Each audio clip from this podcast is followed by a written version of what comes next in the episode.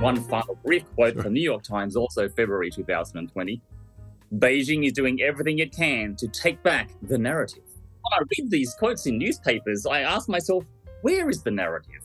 How is that a narrative? What even is a narrative? And what is the narrative? This is Jim Phelan, Director of Project Narrative at The Ohio State University, and I'd like to welcome you to the Project Narrative podcast.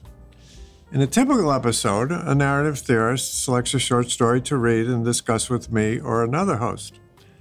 Today's episode will be a little different because my guest, Paul Dawson, wants to engage in a meta discussion about the term narrative itself, with special attention to the multiple ways it has come to be used in public discourse, especially but not exclusively in public discourse about politics. Paul will soon give us a few short narratives to consider, but these narratives will function for us more as illustrations of what he sees happening with the term than as aesthetic objects whose craft is worthy of close study and analysis. Paul Dawson is Associate Professor in the School of the Arts and Media at the University of New South Wales in Sydney, Australia. And Paul currently serves as president of the International Society for the Study of Narrative.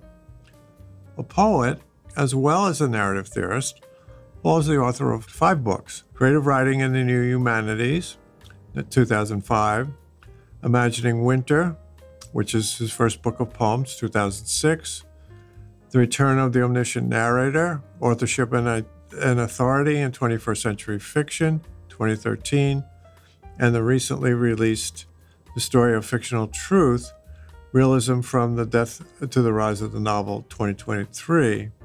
In 2024, his new book of poetry will appear. In addition, Paul and Maria Mäkelä have co edited the Routledge Companion to Narrative Theory, which just came out last year. Paul's second poetry collection, I should mention the title, is Lines of Desire. So, welcome, Paul, to the Project Narrative podcast. Paul, I suggest we begin by your telling our listeners about some of your research on the proliferation of the term narrative in public discourse. And of course, feel free to make any other opening remarks you'd like. Over to you. Thanks for inviting me, Jim. Uh, this is a great venture. What I thought I'd do is start by just giving you three or four quotes from newspapers as a way to kind of frame what I wanted to discuss and give you a bit of a sense of what I've been researching before we launch into things. So, the first quote is from Politico, November 2021. President Joe Biden has spent months watching his poll numbers sink as the economy appeared to be losing altitude throughout the fall. That narrative may have changed Friday. Okay. Here's a quote from the Sydney Morning Herald, December 2021. But despite a persistent narrative that Omicron may be milder than previous strains, scientists say they don't actually know this yet. Here's one for the New York Times, February 2020. Asked whether Mr. Trump had been emboldened since his acquittal, Mr. Cornyn dismissed the idea as, quote, a narrative, declining to elaborate as he disappeared into a committee room. and one final brief quote sure. from the New York Times, also February 2020. Beijing is doing everything it can to take back the narrative. Okay. So when I read these quotes in newspapers, I ask myself, where is the narrative? How is that a narrative? What even is a narrative? And what is the narrative? So last couple of years, I've got a bit of funding from my university and with the help of two fantastic research assistants, Eva Kelly and Xanthi Muston, I've basically been trying to track usage of the word narrative itself in news media okay. through the Factiva database. In particular, I've been focusing on five major US daily newspapers New York Times, The Washington Post, Wall Street Journal, USA Today, and the New York Post. But there's a few little things to point out before we start to kind of set the scene. It's clear there's been a massive increase in the use of the word narrative in news media from around 2010. If you look at the trajectory, say, from the year 2000 to now, it's about a 5,000% increase in the, wow. in the percentage of articles wow. that use the word narrative. From 2010, if we focus on just domestic politics and international relations as the restrictions, mm-hmm. it's about 0.02% of articles use the word narrative. Right. By 2022, 2% of articles use the word narrative, which is huge. So yeah. there's clearly there's an increase in its use. What I find striking, but I don't quite have a reason to explain it, is that overwhelmingly, though, the word is used most frequently of these five major dailies by two of the newspapers. That's New York Times and Washington Post. They happen to be the two newspapers that, according to AllSides media, media bias rating, lean left, what others might call the liberal media. Right. So, for instance, in the year 2020, you don't um, think you don't think this means that these newspapers are hiring narratologists, though. Yeah, I don't know. I know they have quoted narratologists before. yeah. Sorry, I couldn't resist. But Yeah. yeah, keep keep going. I think it's also because it's certain there's certain um, journalists um, have a penchant for the word as well, which may increase it Okay, usage. right. But in 2020, for instance, you know, about nine and a half thousand the word narrative used about nine and a half thousand times, and seven and a half thousand times of those were from two newspapers, Wall Street, uh, sorry, Washington Post and New York the Times. And only so then we go to the other end of the spectrum, so to speak, New York Post, only Mhm. 179 times. That's huge. Yeah. imbalance. Wow. Yeah. Yeah, yeah. Another thing I noticed, which is worth pointing out, is that certain common phrases become attached to particular ongoing stories. So in 2020, which I've been focusing on, control the narrative, which we'll talk about later, Right. was used most frequently in reportage of COVID 19 and particularly China's response to it. Uh huh. Whereas false narrative was used most frequently in relation to Trump's assertion that the 2020 election was stolen Yeah. one brief thing I'll point out before we um, start also is that you know, there's such a huge semantic range attached to the word narrative. Okay. Right. Which have little, little to do with storytelling per se, more to do with, say, referential claims and epistemological assumptions. Mhm. So, really, what I'm interested in, in just in thinking about why we are relying on narrative rhetoric so much, and in particular when it comes to politics and international relations, why it has dominated both political campaigning and news media reportage. Yeah. Okay. Terrific. And you could see some of that semantic range in those quotes, I think, that, that you started exactly. with. Yeah. Yeah. No, yeah. Yeah. So, yeah. Okay.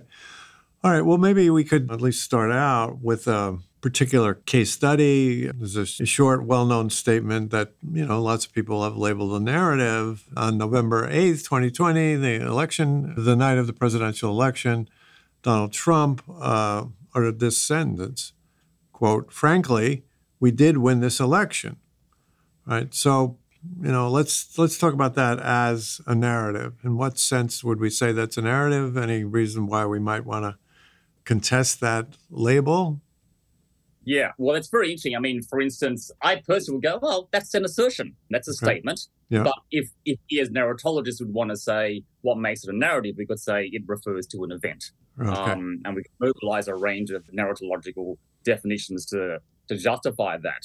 right Um, so the representation of a single event that's a narrative or Yeah. one or more events right that constitutes a, the narrative representation and eventhood somehow is seen as a core to the idea of a narrative okay Yeah. Yeah, but then uh, we have this frankly thing, right? Which I the, the, that opening, right? Which maybe is behind your saying, well, it's less of a narrative and more of a statement or a claim. Is that? yes, it's very interesting because the sentence that precedes that is, I think it was something like, we were about to win this election.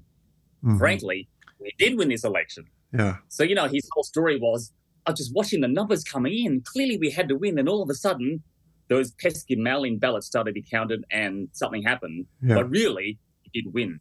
So, that I think is really quite, kind, kind of fascinating because when when this was reported over the next couple of months, the most common phrase attached to this uh, was false narrative. right, right. So if you look at the number of times false narrative is used over the years, there's quite a spike from around 2019, 2020 in, in, in the terms of the number of times it's used. hmm And in 2020, used very, very often. There's a spike in August, which is around, you know, time that there was a concern about mail-in ballots being raised by Republicans. Right. And November 2020, there's the biggest spike, which is clearly when you know the election was held. And every time New York New York Times or Washington Post would report on the the election results and, and the outcome, they will refer to Trump's false narrative. Right. That that phrase, which has become so common and familiar now, frankly, we did win this election, was considered a false narrative. What I find interesting is that, like, the what one one thing interesting about the way the word narrative used in news media is that there's always a synonym that you can find in a, a sentence before or after it. And the most common synonym you could find with this is conspiracy theory. Uh-huh. Okay. Yeah, so November Yeah, so- 9th, New York Times. Yeah, sorry. New York Times reported about Republicans, quote, declining to challenge the false narrative that it was stolen from him. December 14, they say, quote, Trump's false narrative of stolen election. And and each time they they then will talk about his cons- conspiracy theory. Yeah. So the false narrative there then is not so much a narrative in the way that we understand it, right, which is to say representation of event, but more in the sense of like what we're calling a master plot or a cultural narrative, where the stolen election becomes a kind of shorthand for this whole interpretive framework, Right. uh, right. which is the elaboration of conspiracy theory, which conspiracy theories are typically defined as counter narratives as well. You know. Yeah, so there's a couple lines to go from there. I think one one is the one that you've nicely uh, articulated there. So we go uh, the idea of okay, false narrative, and then to conspiracy theory. The other line, though, would be go back to the idea of we did win the election, right? Which is, and we could say, okay, the representation of an event, and then what's being negotiated is the truth status of that narrative, right? So, so the question of you know to some degree we give up, we don't have to you know sort of fret over well is it a narrative or not, and the attention is that well what's its truth status, and then we have the Post and the Times, you know, continually saying its its true status is that it's false, right? And then we'd have Trump on the other side saying that it you know it's true. I wonder the two about you have any thoughts on just sort of the the phrasing, right? So we say the false narrative of the stolen election, right? Then the stolen election becomes a shorthand, right? But it's a shorthand which again maybe can go you know either way as far as truth status, right?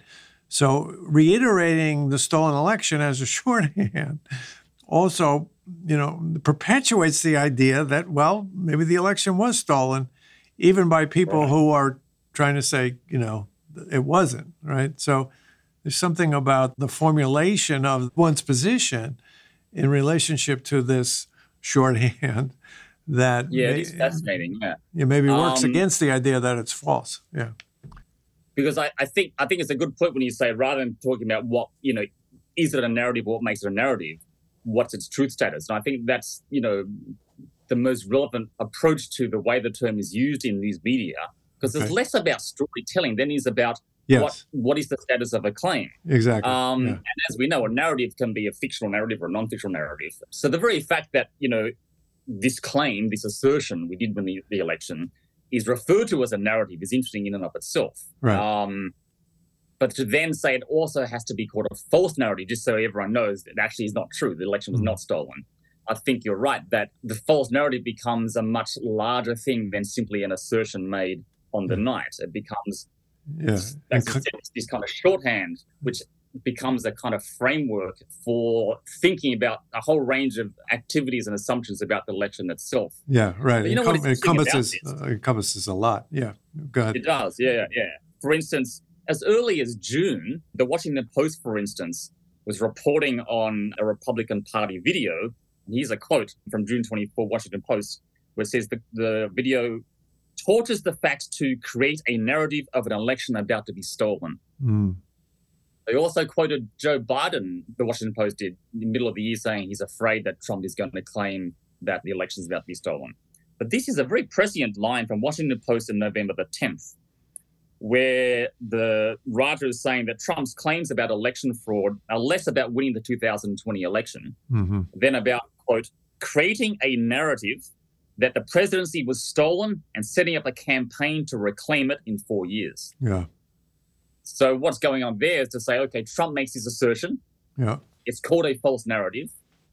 But what it's doing is setting up essentially a campaign narrative. Yeah. Right. Right. And yeah, that, there's that resonance of stolen election. As you said, it keeps getting repeated. It gets to attached. It gets attached to the phrase false narrative. It's called conspiracy theory. But at the same time, yeah. it just seeps into public discourse, as you said, as, a, as something that encapsulates all these ways of thinking about mm, voting habits, voting systems, partisan politics, so on and so forth. Right. So as a strategy, whether it's you know consciously thought out or not, it, it has this this kind of effect of on the one hand, the overt claim is okay, 2020 was stolen from me, but even if that he's not going to go anywhere with that as far as overturning, it still is seeding and contributing to a kind of ongoing narrative that he's going to use in 2024. Yeah, exactly. So- it becomes so, a yeah. becomes a narrative, not simply an assertion by virtue of the fact that it can It's a- accommodate ongoing events and Yeah, be reported ex- as such. Exactly. Yeah, and Yeah. use So the as a narrative is not simply a statement. Yeah. Yeah, yeah, yeah. Right. Okay. Yeah. So I think you know one of the things that, that you quoted was this phrase, "the narrative," and I think we want to talk a little bit more about that. But maybe before we get to that, pick up on what you were saying about sort of the range of meanings that the term seems to have accrued in in these usages uh, in the you know popular press. So you know, uh, do you want to? What, what are some of the Yeah, things on the list? Yeah, yeah. Yeah, yeah. I mean, what is interesting so like what I would do is, you know, I would just track the number of times the word is used and then, you know, look at the articles. And there's always, you know, what I call a, a synonymic chain Mhm. where you find the word in the article, but when you read the article, at some point, there's always the lexical substitute for the word narrative. So, you know, in another sentence. And some of those would be um, opinion, Mhm. assertion, viewpoint, message, perspective, discourse, argument, agenda, fiction, lie, falsehood, conspiracy theory. There's Yeah. such a huge range. Yeah, that really is. to do with storytelling, right? Right. Uh, that, that's why it goes back to what you were saying, Jim, about you know, is it or is it, is it or is it not a narrative? Can we think more about truth claims? I think those very things, Yeah. you know, from message to assertion of opinion all the way to conspiracy theory, are all about what is the truth status. Right, right. You And, know, the, and the, the idea. Yeah, that one quote you have, well, that's a narrative. That becomes a way to dismiss it, right? It's like, Yeah, you- you- exactly. You, know, that's, we don't have to pay attention to that. It's just, you know, some, something made up or whatever. It doesn't, it, you Yeah, know, and if you go back to the quote, it says he it quotes John Corn, John Cornyn, the U.S. senator, Yeah. and it says he dismissed the idea as a narrative. yeah, yeah, So the reporter is saying, "What's whatever the idea that Trump has been emboldened, that is a narrative." Yeah, So suddenly an idea becomes a narrative, but also, as you said, it becomes dismissed because it's only a narrative. right, It doesn't have truth status, right? right, right, Um, right. So then, so y- to me, yeah, no, no, you go and then I'll go. yeah. Just to me, just because I keep going to my asking myself, why, why use narrative when you can just say opinion, assertion, argument, viewpoint, whatever. Yeah, right. But I think it is precisely because truth is so contested in public discourse at the moment, right? Yeah, right. That narrative enables somehow its very range is what enables the the kind of referential uncertainty and epistemological doubt Yeah, uh, that is attached to so much to public debate at the moment. So in one sense, we can say it's a little bit loose because it can refer to so many other things. But in another sense, I think that's why it is used so often because Mhm. it can right. is It- not attached to something. Yeah. Right. It, it provides a purchase for just about everybody with their different epistemological assumptions and so on. Yeah. yeah, exactly. Yeah. Yeah. Yeah. So, from maybe a narrative theory kind of perspective, I mean, the question is once we see this phenomena, these phenomena that you've nicely laid out, the question arises well, what's a narratologist to do in, in the face of all this, right? You know, should we step in and try to police this and say, no, no, we know what narrative is, and here's the definition, and everybody should quote it and salute? Or do we just step back and say, well, this is what's happening. We're just going to describe it and sort of try to stay out of the fray as we give our account of it? Or is there some way in which we can sort of bring to bear things we know about narrative and discourse and the way these things work and maybe, you know, at least educate others who are observing this or maybe even have some kind of, you know, intervention? So, I mean, in a way, you, you've got a great problem and you've, you've described it really well. And it's multifaceted. And then the question is, all right, well, what do we do? What is an narratologist to do? What are your thoughts? Yeah. Yeah. Well, yeah. I mean, I guess what is a narratologist? Uh, yeah.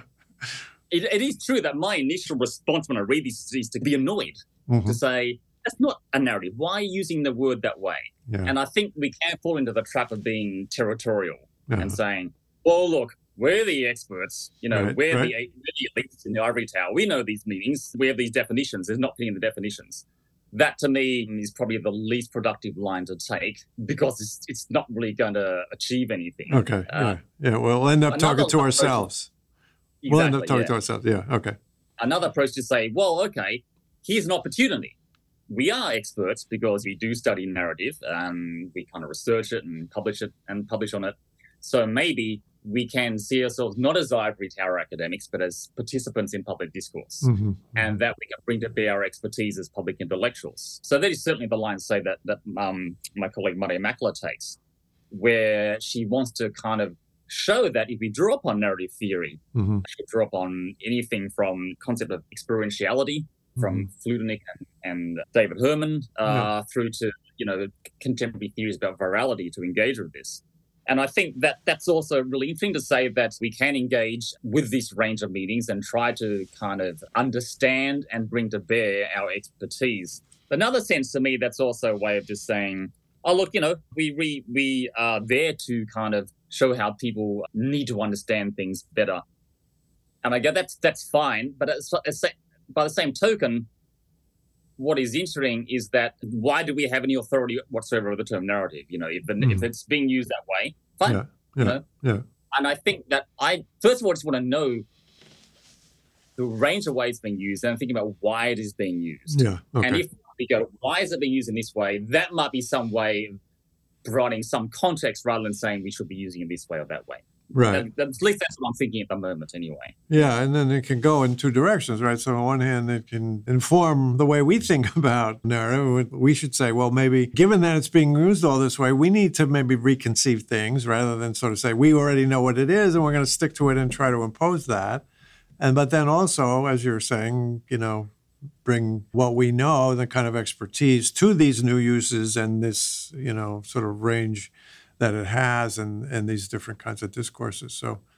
Yeah, well, uh, well, that makes a lot of sense. I mean, the only Well, what I think is interesting, though, Jim, that Yeah. there's a real high degree of reflexivity about the way the word narrative is used in news media. So, I mean, it's not like they don't have theoretical assumptions themselves. exactly. So, this is part of what, you know, Maria will call the contemporary boom in instrumental storytelling, Mhm. where the narrative turn in the academy used a whole range of different theories way beyond narratology and literary theory Right, right. about narrative that has become popularized and instrumentalized in public discourse from politics through to advertising. And so when people do use the word narrative, it is backed up by, hmm, you know, they may be kind of populist and demotic, but they're still theories of narrative, which Mhm. in some way came from the academy as well. So again, there's that kind of territorial aspect to it. You know, do Yeah. we say, oh, no, no, no, no, we unleash this, now we need to rein it, rein it in or something. Exactly. Yeah. Yeah, yeah, yeah, yeah. I just one quick comment when you said, uh, "Well, what's a narratologist?" I was thinking, "Oh, now our, our your your work is sort of going to raise an identity crisis for all of us." what's, but uh, well, presumably we'll get over that. I want to pick up on something that uh, a thread that we started to weave before, which is the idea of the the the phrase "the narrative." And I, I think you've you know you noticed the difference between you know the definite articles. So the narrative is one thing, and a narrative is another. Maybe you could expand on those uh, Yeah, observations. Yeah. It is fascinating. Well, here's a quote. This is from Kevin Roose in the New York Times, 26 September 2019. Okay. Quote If Democrats want their impeachment narratives to stick, they will need to do a better job of controlling the, on- the online battleground, where partisan opportunists jockey to set the narrative in real time and undermine the opposing side. So something about our narrative and their narrative, which is a kind of dynamic, which I find fascinating. So I get the sense that you know when when the phrase "the narrative" is used in news media, it's not attached to a particular teller or it ha- it's not a, a textual artifact. Is not a perspective associated with a particular agent. It's almost a synonym for the for the daily news cycle, which Mhm. becomes in itself almost a metonym for public opinion. The Okay. idea is that the narrative is this kind of rolling tide of opinion Yeah. uh, that just emerges out of news media, social media, online discussion, Mhm. and it becomes, in some sense, a prevailing consensus. Right. But a narrative then is something far more strategic and designed and associated with particular agents. Okay. So if you look at, say, some of the verbs used, they would say Trump or the Republicans or Democrats would create, spin, craft a narrative. okay. And Yeah. it's designed to say, okay, this is our perspective on events. If we get that out there in the public sphere, that might eventually assume the status of the narrative, which is not attached to a teller. That's what I find fascinating. So, in this quote about the Democrats have their impeachment narrative, so that's how Yeah. they want to frame our perspective on Trump's impeachment. But th- th- that narrative, a Democrat narrative, will get nowhere unless it becomes the narrative in the online battleground. Right. And the fact that you use the phrase controlling the online battleground goes back to this recurring phrase control the narrative.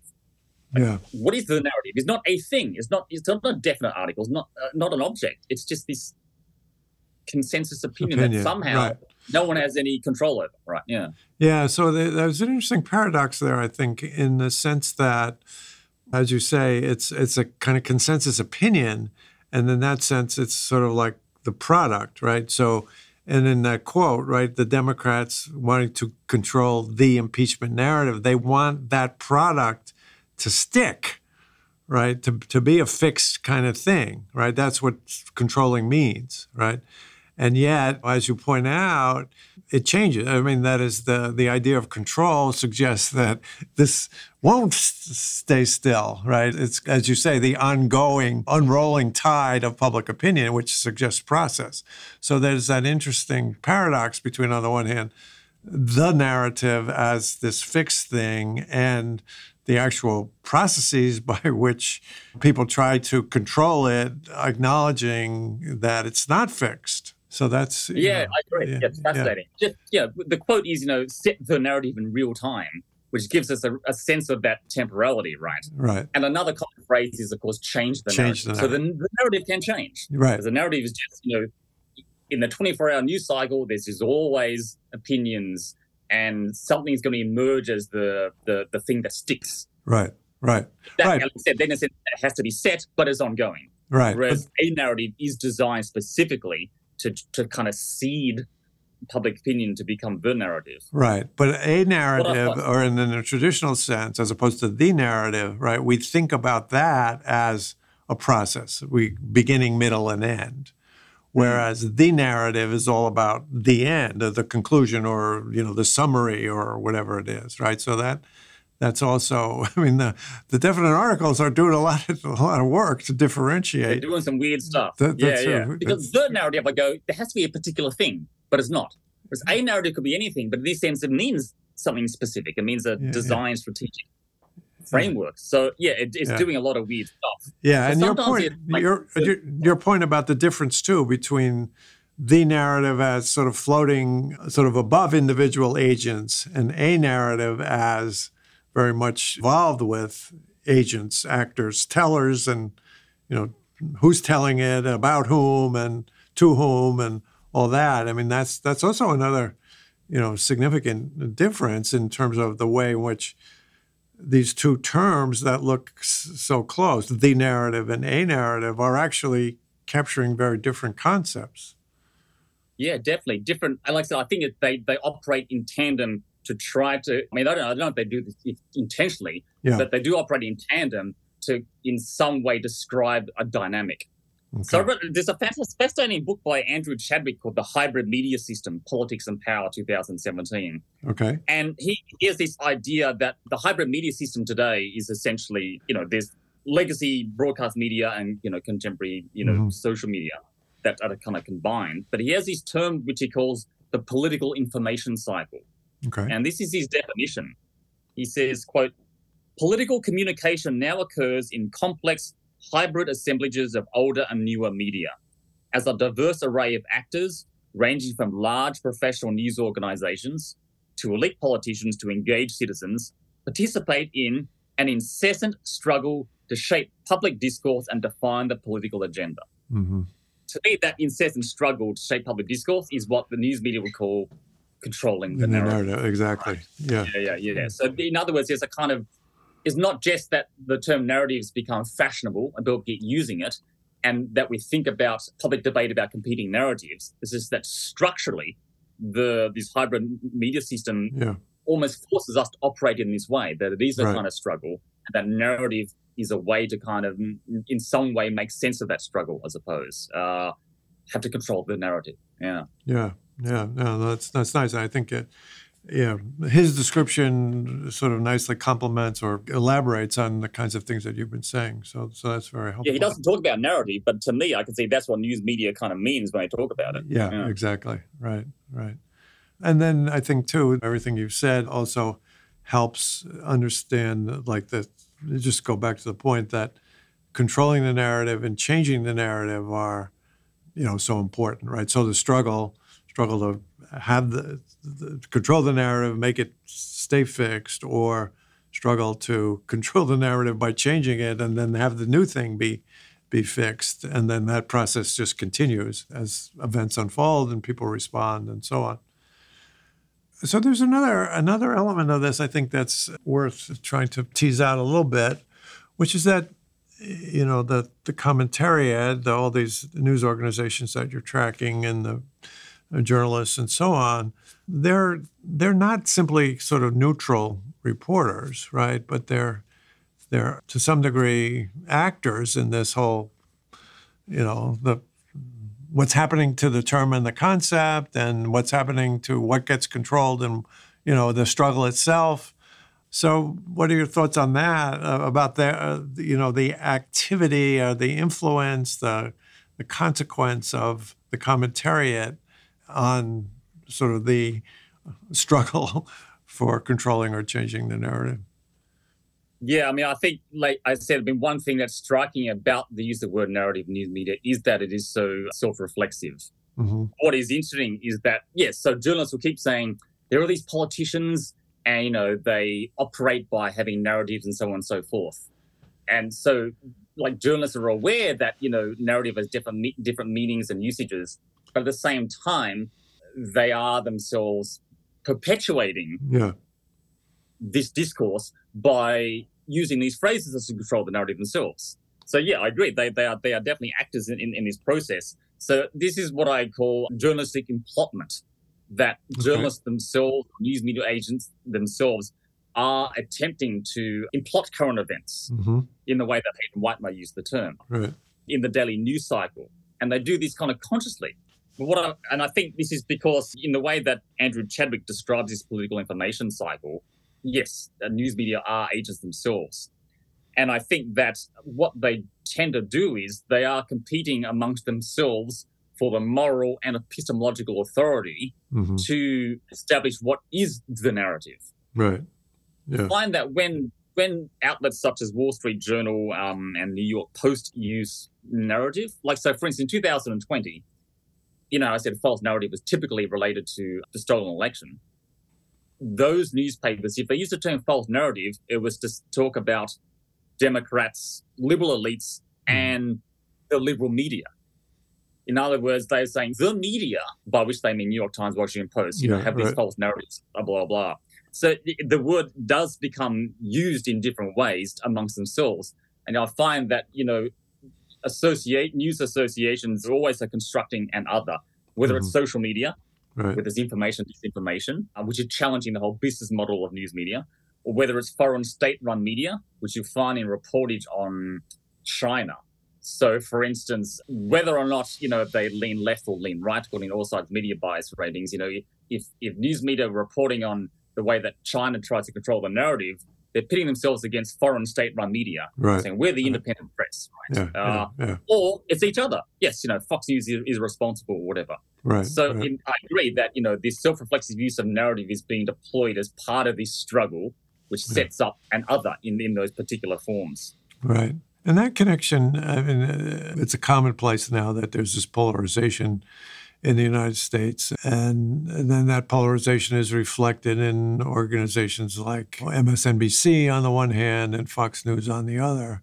And one question that's that arises, and as you say, right, the, they are positioning themselves in relationship to each other, you know, and both making claims about truth and you know better journalism and that kind of thing.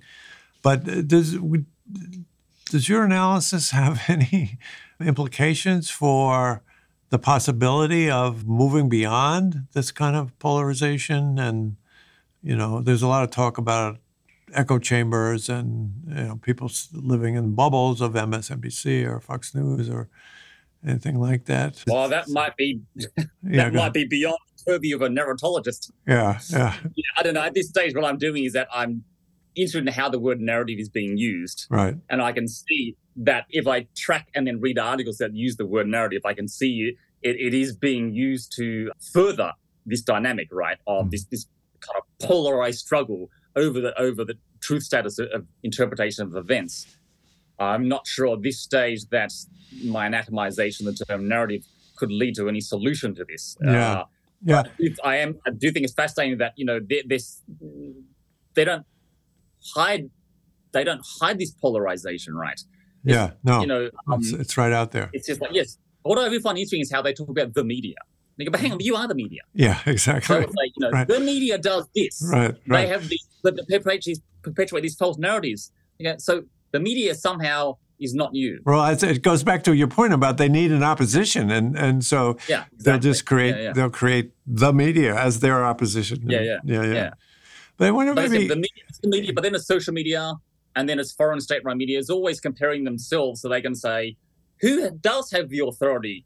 Because I, mean, I think it's what I find fascinating. I mean, my my broader claim here would be that this proliferation of the term narrative mm-hmm. is essentially a symptom of and a response to just an epistemological crisis yeah. that's you know in what we were going to call what we'll call post-truth right yeah. which is emerges from information overload a fragmented media system rise of social media decline of traditional news media and it, it, in a sense it's a holding pattern it's trying to fill the gap by saying we can't make these assertions there's too much information out there we're competing amongst each other we don't know what to do the narrative, right. narrative which is huge semantic range, is in some way trying to accommodate yeah. all and this logical doubt and referential uncertainty.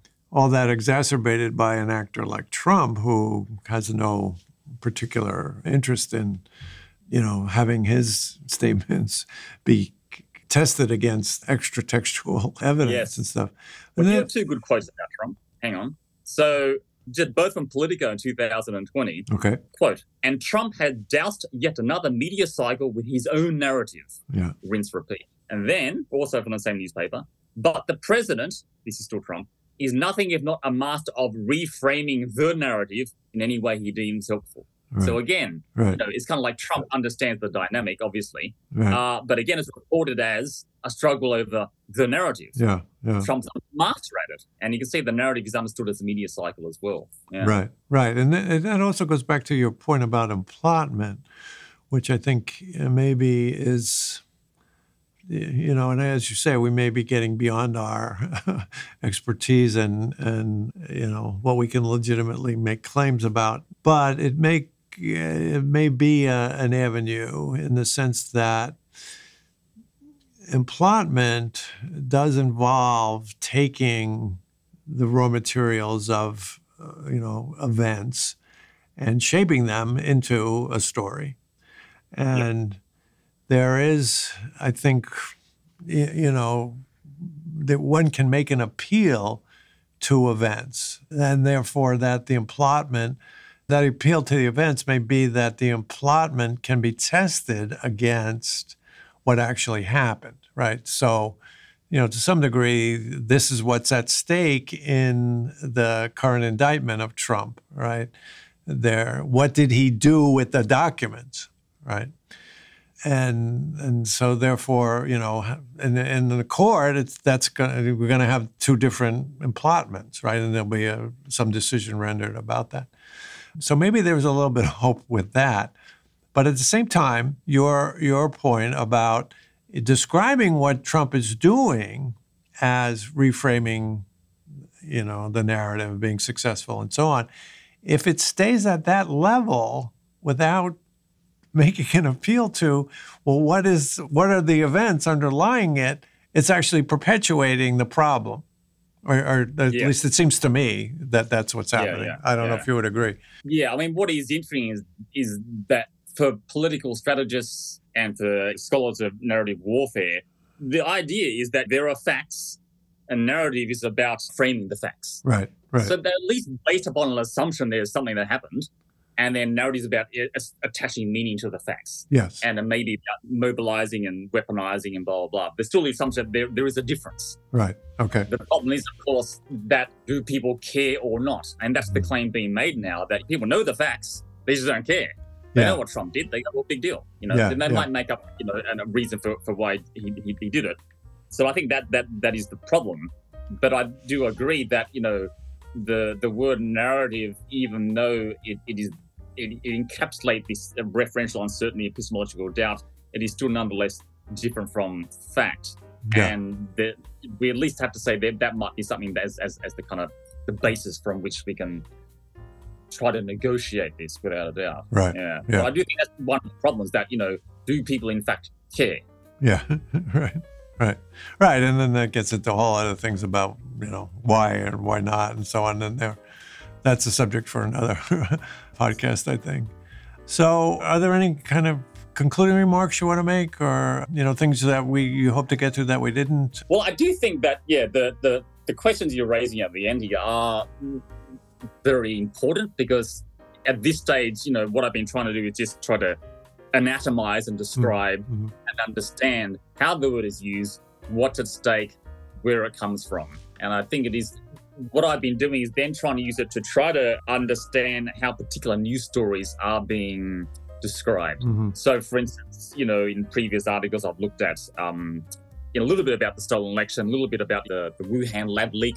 Right. Yeah, yeah, yeah, yeah. Your, your article on the conspiracy theories is really. That's right. Yeah, I'll yeah, recommend that to our audience. Yeah, it's very good. In in, yeah, in the uh, Routledge Companion to Narrative Theory that That's Paul right, and. Maria have uh, co-edited. Yeah, yeah. So I do think, yeah, if we can look at particular news events and the reportage of them, Mhm. drawing upon these ideas, this mode of analysis, this method, might be a way to start thinking about okay, if we can track the way, not that narrative is the only way to think about this, but if we can track the way the narrative is used when reporting on these events, that might give us a sense of what is at stake and therefore how we could try to give it, get a better grasp on the way that narrativization of events is taking place. Okay. So it may be that, you know, what I'm doing is describing a method, which then when it comes to particular ongoing news stories, might be helpful in engaging with them in some way.